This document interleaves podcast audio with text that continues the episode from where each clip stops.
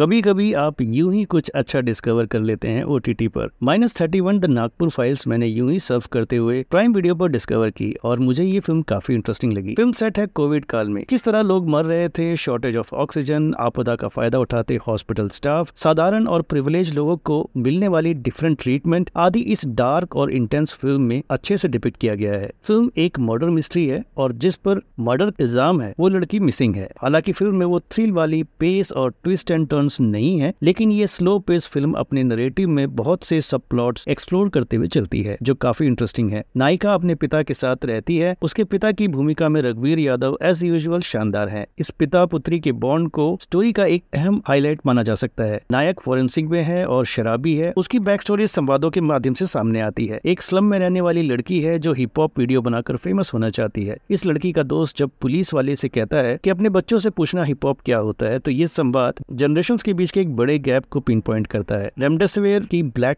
marketing और caste discrimination जैसे मुद्दों को भी फिल्म टच करती हुई चलती है रुचि इनामदार शिवाकांत सिंह परिहार और निशाधार का काम उल्लेखनीय है फिल्म के संगीत में नयापन है और बीजेम अप्रोप्रिएट है निर्देशक और राइटर्स की टीम ने मिलकर फिल्म को एक वर्थ मेंशनिंग थॉटफुल एग्जीक्यूशन दिया है minus thirty one the Nagpur files बहुत थ्रिलिंग एक्सपीरियंस ना होने के बावजूद एक बढ़िया वन टाइम वॉच है जिससे फिल्म की बात की रेटिंग रहेगी थ्री स्टार्स की